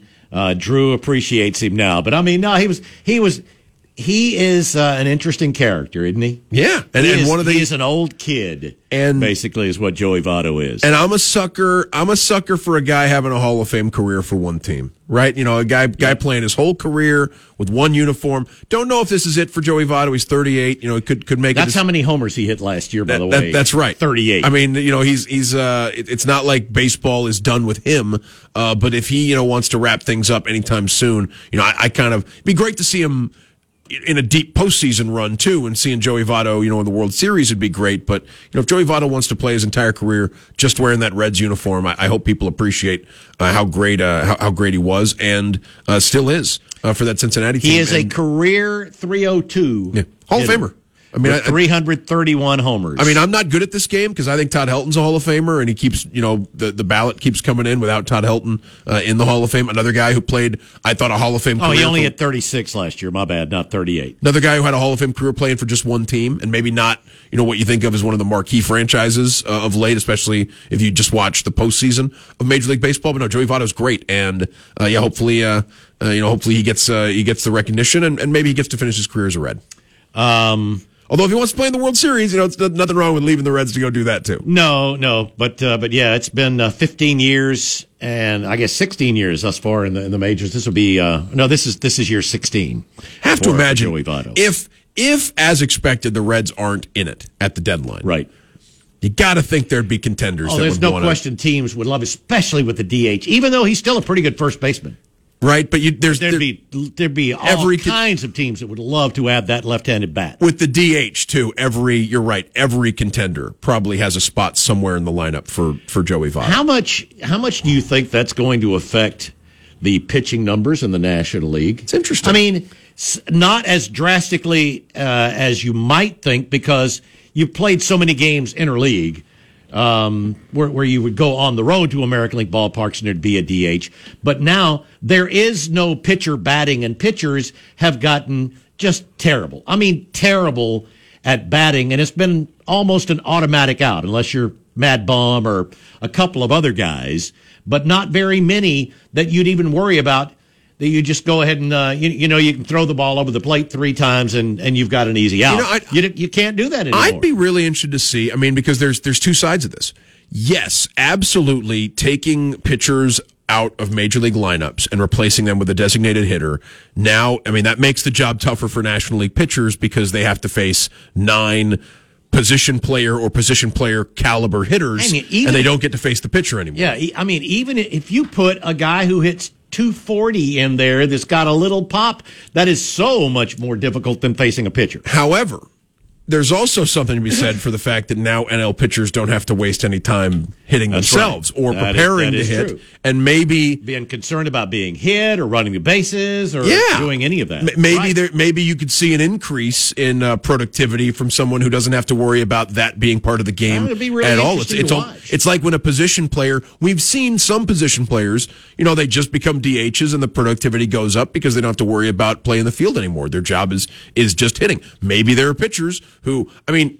oh, Based on results, you would imagine there aren't that many pitchers that were focusing a ton on their at bats versus that's versus true. everything else. But uh, maybe some National League pitchers will find it freeing that they're not going to have to worry about picking up a baseball bat ever again uh, because the designated hitter is now uh, across Major League Baseball. Yeah, it, it'll be interesting. I just I recall when the DH first came in, how the numbers changed across the leagues. All of a sudden, your American League ERA winner had an ERA a quarter of a quarter of a run to a half a run higher than the National League winner. I'm uh, the point you made about Votto is a really good one too. The trade deadline experiment of now. I mean, back back when the National League had pitchers hitting.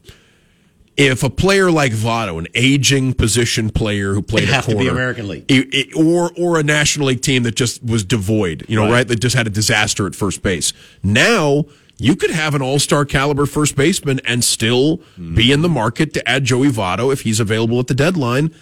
And, you know, that could extend careers of veterans like Votto and also increase the likelihood that we'll see some great players like that, Well- you know, added to contenders and, and making postseason Why- runs. why do the you Reds think- are 1 to 0. I don't know why I'm, I'm projecting that they're going to be selling at the deadline, too. Uh, but- but I'm, I'm, I'll project that they will fair, be selling okay. at the deadline. Okay, yeah, I- A I- team that will not, that has a certain Hall of Famer and a great first baseman is the St. Louis Cardinals. Albert Pujols is worth something, worth a lot more now to the St. Louis Cardinals than he was a year ago because of the DH. Yeah, because you've got Paul Goldschmidt at first base. I'm going to be interested to see if Pujols can produce like a DH for a hitter, like for for a, a, a he, good he team. did okay when he came back over. Did and- okay. and and and, and uh, was back in the National League last year. He still got popped. Yeah, no, I mean the the bat is still. I mean, you wonder Now, if he went 0 for 5 yesterday, but would if and if there wasn't a desire to see him, you know, if there wasn't some sentimental value for the Cardinals, would Albert Pujols be an everyday DH for anyone? I don't know that he'll be even be an everyday DH for the Cardinals. But I think he, I think he's a guy that can give them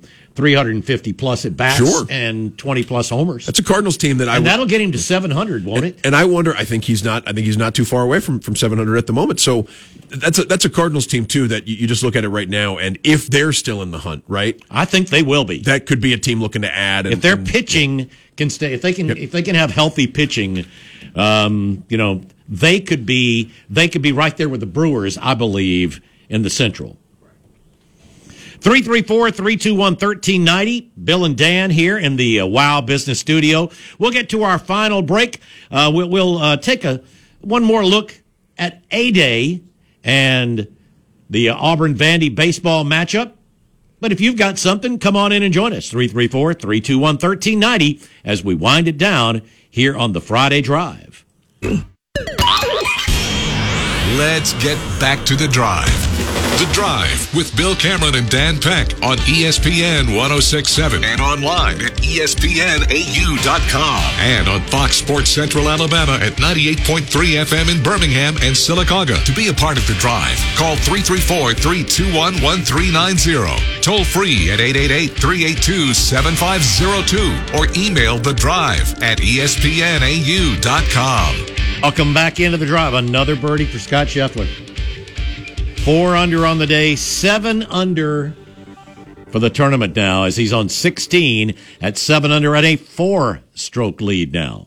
So he's he's doing everything he can today to try to put some distance in there because I mean everybody else is bunched between I mean there are yeah, there there are 50 plus golfers that are within six shots of each other, and then he's got a four stroke lead over all of those guys. So, uh, so a very impressive Well, performance. and so so the far sto- today by Scottie Scheffler. The story becomes can Scheffler hold on to this lead and Right. continue playing well on Saturday and Sunday rather than when you have a, a, a tightly bunched up group, you know, who's going to emerge from that pack. Now you've got a question of we've got a leader. He's he's got a pretty solid lead, several strokes over the next closest golfer. Is he going to be able to maintain that lead on Saturday? And if so, then the pressure of can he can he close out this Masters tournament and, and win himself the jacket on, on Sunday? So yeah, look looking forward to seeing what the next couple days holds in Augusta. 334 321 1390. Got a few minutes left here. Auburn and Vandy about to start Gotta in the next 10, 15 minutes. Got to pitch well, right? I mean that's that's I mean Yep. this team you, you you hope I mean the the bats are going to have to do their part as well. We were able to talk with Sonny DiChiara earlier this week, uh, but Vanderbilt is hitting the ball. I mean they- they're they're really crushing it, Bill. They are, but nobody is hitting the ball as well as Sonny DiChiara. He right. leads the nation in batting with a 457 batting average. Uh, he leads the nation in on base percentage, and he leads the SEC in slugging percentage. Batting batting 457 coming in. Tell you what, maybe the key this weekend is just making the plays defensively. You cannot afford to give Vandy or any quality team extra outs. So I mean that's that could be a big key. And and this wind, uh, I I I'd say it could be an adventure on pop ups, um, you know pop ups and what appear to be lazy fly balls. Line drives won't be affected as much, but I mean the wind is still going to be a factor this evening. this thing and and you know could be uh what could be keeping uh it could could be keeping things interesting like you said you know if that if that uh if, if the wind is uh if, you know especially if it's i don't know there could could be some gusts that turn routine plays into uh in, into anything else And it's like it's, it's like the old candlestick or something. that's right yeah the wind so is blowing so much. and uh, and you know little, could get a little bit cool uh, tonight uh, but for the most part i mean this this is like what the last gasp of winter weather before we get Yeah, I did look, and the week after Easter, it's being projected back in the 40s. oh really Yeah. okay well, So we're gonna gonna, have everybody thinking, oh yeah, I can go ahead and uh, we can go ahead and plant, get everything out. But all right, uh, so more time, spring game tomorrow. Uh, real quick for the listeners, Bill. What's uh like? What are what are the things you're most excited to see? quarterback. Obviously, I mean, you want to see how the guys do. I was talking about it a while ago. I mean, you want to see improvement from T.J. Finley. You want to see is he more consistent at making the the, the routine throws. I mean, because he has made some spectacular throws at times. Can he, you know, if, if he has receivers open, does he get them? Does he get the ball where it needs to? And then I'm really looking to see more of Robbie Ashford. Just seen a little of him, really in the uh, at the end of the scrimmage a couple of weeks ago. You know, and this is the first time I'm getting to see Holden Geriner in person. You know, th- this is a guy who looks, you know, looked impressive on video. We were both impressed watching him, you know, uh, go, go through the state playoffs last year in, in, in Georgia. I mean, this is a a, big physical, uh, impressive looking kid. So, uh, you know, he has his work cut out for him. You know, uh, getting ahead of these other quarterbacks. But I, I want to see, uh, you know, it's our, our first our first real look at him tomorrow as well.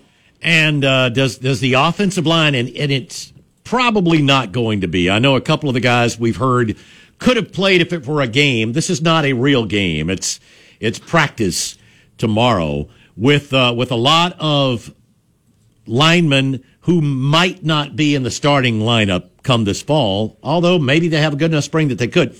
Can they open running lanes for the running backs tomorrow? I think that's going to be really interesting. Obviously, you want to see if somebody steps up. Want to watch Landen King? I really do. I want to see Landen King how he performs at receiver. Uh, Chick Dawson. Yep. Want to, want to see our guy Chick out there, uh, you know, uh, making some uh, making some plays, and and some of the receivers that we've never seen, uh, you know, before. That that's uh, is is, is Jay, Jay Fair's going to be Yes. uh, you know, making making his debut. This is a guy who I believe everybody, uh, as far as I know, all, all the all the uh, the scholarship receivers are healthy for the game for the uh, for the eight A game tomorrow. yeah, look looking forward to. Wait, does that include does that include J.J. Evans? No. Okay, so almost I forget about uh, it. Yeah, I, I know. So I was going to say that's the the only thing that would all surprise ones, me. all the ones that we talked about. Right. All, all. The only reason that I was surprised by that statement was because you said all. well, I meant like VAR. Javari is Right is- there, you know, go. Should be good to go. Yeah, Var, Chick, Shed, and uh, and and the uh, and, and the whole gang should be uh, you Jay know, and- the, the J. Yeah, the whole Landen needs a a one King, a one word. Yeah, Lanny, Land. Lan. All right, yeah, sure. Uh, Den. So you've got Denny. So you've got no, you've got a yeah, a whole uh, a whole crop of, uh, of of pass catchers, and I mean between the receivers and the tight ends, I mean that's that's something that it's going to be hard not to be paying attention to if you're in attendance tomorrow for a day. Yeah, looking forward to it. And we're going to talk with John Samuel Shenker at some point next week, part of Tiger Takes, courtesy of Auburn University Credit Union. We're going to talk with John Samuel about how A Day went and uh, everything else going on this offseason. That sounds He's a good, Braves. Brian. He's a Braves guy. We talked some baseball with him too. Oh yeah, you're right. Brian Matthews. Speaking of Braves guys, Brian is as well. Brian Matthews joins us on Monday. We hope you will as well. Have a great weekend, everybody. We are out of here.